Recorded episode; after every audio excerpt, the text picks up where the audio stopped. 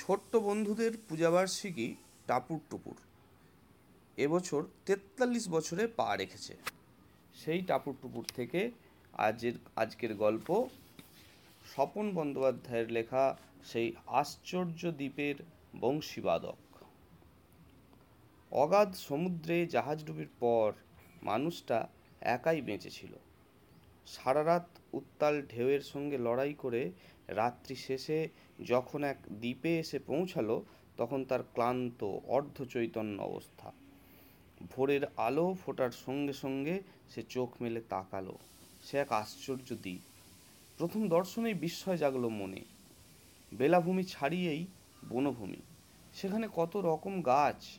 ফুল গাছগুলো আগন্তুকের অচেনা নয়। কিন্তু কই, একটাও গাছে তো ফুল ফুটে নেই। একটা পাখি পর্যন্ত ডাকছে না। এই প্রত্যুষেও চারিদিকে কি অদ্ভুত স্তব্ধতা। কিছু মানুষ জঙ্গলে কাঠ কাটতে ঢুকেছে। তারা কাঠ কাটা শুরু করল। কিন্তু মানুষগুলোর মুখে তো কোনো ভাষা নেই। ওরা কি কথা বলতে পারে না? ভাবতেই আগন্তুকের প্রাণের ভেতরটা যেন হাঁপিয়ে উঠল।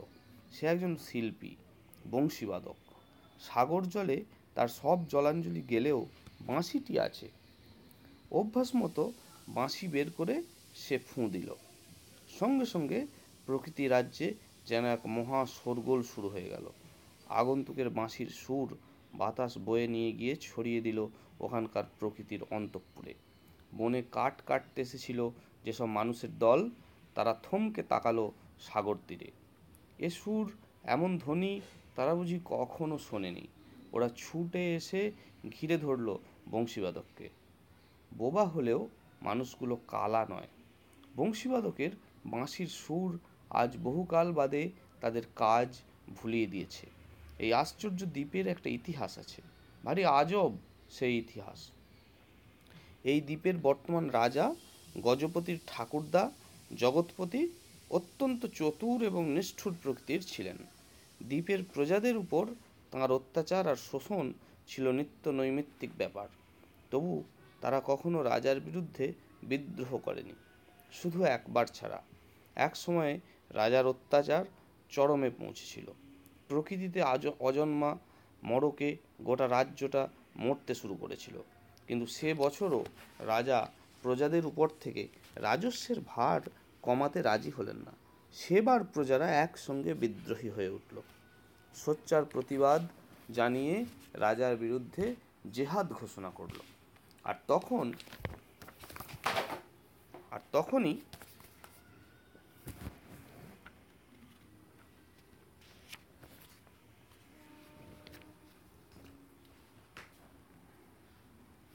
রাজা জগৎপতি চরম নিষ্ঠুরতা প্রকাশ করলেন।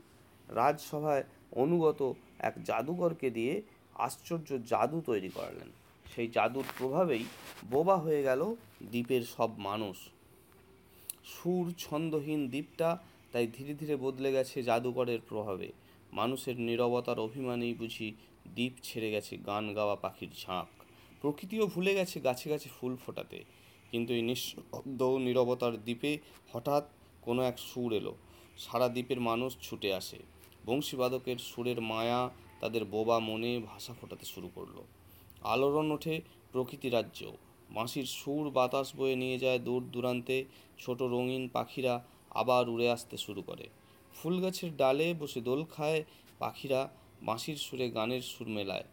প্রকৃতির রাজ্য ছন্দ জাগে। বহু বছর বাদে একটা দুটো করে কুঁড়ি জন্মে ফুল ফুটতে শুরু করে গাছে গাছে, পাতার ফাঁকে। আশ্চর্য দ্বীপ কি জাদুকরের মায়া থেকে মুক্তি পেল? কিন্তু বেশি দূর গড়ালো না। রাজার প্রহরী এসে বন্দি করল বংশীবাদককে। তার বিরুদ্ধে অভিযোগ গুরুতর। সে নাকি এ দ্বীপ রাজ্যের শাসন আর নিঃশব্দ নিয়মানুবর্তিতাকে ভঙ্গ করেছে। রাজ্য জুড়ে তুলেছে সুরের কোলাহল। হাতের বাঁশি কেড়ে নিয়ে কয়েদখানায় পাঠানো হলো বংশীবাদককে। বোবা রাজ্যে আবার নামলো নিঃশব্দ নিয়মানুবর্তিতা। শাসন হলো আরও শক্ত। বংশীবাদকের খবর আর কেউ রাখে না, কিন্তু বংশীবাদক নেয় রাজার খবর, রাজ্যের খবর, কয়েদখানার প্রহরদের সাহায্যে। এ রাজ্যের একমাত্র রাজকন্যা মুক্তমালা, অসুস্থ। অজানা এক দুরারোগ্য ব্যাধিতে দিনে দিনে ক্ষয় হচ্ছে তার শরীর। রাজবৈদ্য নাকি তার জীবনের আশা খুঁজে পাচ্ছেন না। অবশেষে রাজা ঘোষণা করেছেন, যে কোনো পুরুষ মুক্তমালাকে সুস্থ করে তুলতে পারলে তার সঙ্গেই তিনি বিয়ে দেবেন একমাত্র কন্যার। কিন্তু এখনও পর্যন্ত কেউই পারেনি অসাধ্য সাধন করতে। দিনে দিনে নিশ্চিত মৃত্যুর পথে এগিয়ে চলেছে রাজকুমারী। রাজপ্রাসাদে নেমে আসছে গভীর শোক। মহারানী মূর্ছে যাচ্ছেন বারবার। প্রহরীর মাধ্যমে রাজার কাছে খবর পাঠালো বংশীবাদক। রাজকুমারীকে আরোগ্যের চেষ্টা সে একবার করতে চায়। শুনে তো সবাই অবাক। নাক কুঁচকালো রাজবৈদ্য। উপহাস করল সভাসদরা। কয়েকখানায় কয়েকখানায় এতদিন থেকে নির্ঘাত মাথা বিগড়েছে লোকটার। কিন্তু রাজি হলেন স্বয়ং রাজা। হয়তো ভাবলেন, শেষ চেষ্টা করেই দেখা যাক। সাময়িক সময়ের জন্য কয়েদখানা থেকে বের করে এনে বংশীবাদককে ফিরিয়ে দেওয়া হলো তার পুরনো বাঁশি। বংশীবাদক রাজকুমারীর কক্ষে পা রাখল। রাজপালঙ্কে দুগ্ধফেনিল শয্যায় যেন পড়ে আছে এক বিবর্ণকান্তি শ্বেত গোলাপ। অপলক চোখে বংশীবাদক তাকিয়ে থাকল সেই রোগক্লিষ্ট সৌন্দর্য ছটার দিকে। তারপর কখন তার নিজের বাঁশিতে ফুঁ দিয়েছে নিজেই জানে না। নিজের সুরের মায়ায় নিজেই তন্ময় হয়ে গেছে বংশীবাদক। ভুলে গেছে বিশ্ব চরাচর। যেন আকণ্ঠ পিপাসায় রাজকুমারী প্রাণ ভরে শুনছে সে সুর। প্রাণের সঙ্গে সঙ্গে জেগে উঠছে তার মন। বিস্বাদ পৃথিবীটা আবার বুঝি ধন্যময়, ছন্দময় হয়ে উঠেছে রাজকুমারীর কাছে। সুরের মায়ায় মনের বিষণ্নতার মেঘ কেটে বিবর্ণ শ্বেত গোলাপ আবার প্রস্ফুটিত হচ্ছে নতুন সৌরভে, আবেগে। রাজকুমারী মুক্তমালা সুস্থ হয়ে উঠল আশ্চর্য দ্রুততায়। মিশ্রিত হলেন রাজা, রাজবৈদ্য, সভাসদবৃন্দ। সবাই সবাই যেন অবাক। কি মন্ত্র আছে ওই বাঁশির সুরে? রাজকুমারীকে বিবাহ? না না মহারাজ, আমি এক অজ্ঞাত কুলশীল বংশীবাদক মাত্র। আমার সে যোগ্যতা কোথায়? বংশীবাদক রাজার সামনে দাঁড়িয়ে বলল, আমি তো শুধু চেয়েছিলাম সুরের যে অভাব রাজকুমারীকে অসুস্থ করে তুলেছিল, তার থেকে তাকে মুক্তি দিতে। আর সত্যি যদি আপনি আমায় কিছু দিতে চান, তবে অনুমতি দিন, রাজকুমারীর মতো দ্বীপের প্রতিটি মানুষের মুক্তি যেন সুরের মন্ত্রে দিতে পারি। রাজা জগৎপতি সিংহাসনে বসে বিস্মিত, হতবাক হয়ে তাকিয়ে থাকলেন বংশীবাদকের দিকে। তারপর অস্ফুট স্বরে বললেন, আমি অনুমতি দিলাম, বংশীবাদক। রাজপ্রাসাদ থেকে বেরিয়ে এলো বংশীবাদক। খোলা প্রকৃতির বুকে দাঁড়িয়ে এবার সে অকুত ভয়ে বাঁশি বাঁশিতে ফুঁ দিল। তারপর সুরধ্বনি আবার দ্বীপে ফিরিয়ে আনলো চলে যাওয়া পাখিদের। পাখির গান, বাঁশির সুর, গাছে গাছে আবার ফুল ফুটলো। রূপময়, ধ্বনিময় ছন্দের জাগরণে জাদুকরের জাদুর বিনাশ হলো।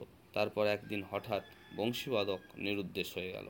যখন কেউ খুঁজে পেল না তার হদিশ, তখনও কেউ কেউ অনুমান করল, সে তার কাজ সেরে ভেলা ভাসিয়ে চলে গেছে নূতন কোনো দেশে। কেউ বা বলল, সে তার বাঁশি নিয়ে মিশে আছে এই দ্বীপেরই সাধারণের মধ্যে। শুধু রাজপ্রাসাদের উঁচু গভাক্যে দাঁড়িয়ে রাজকুমারী মুক্তমালা আজও নির্নিমেষ চোখে তাকিয়ে অপেক্ষা করে থাকে। বংশীবাদক একদিন ফিরে আসবেই। নমস্কার।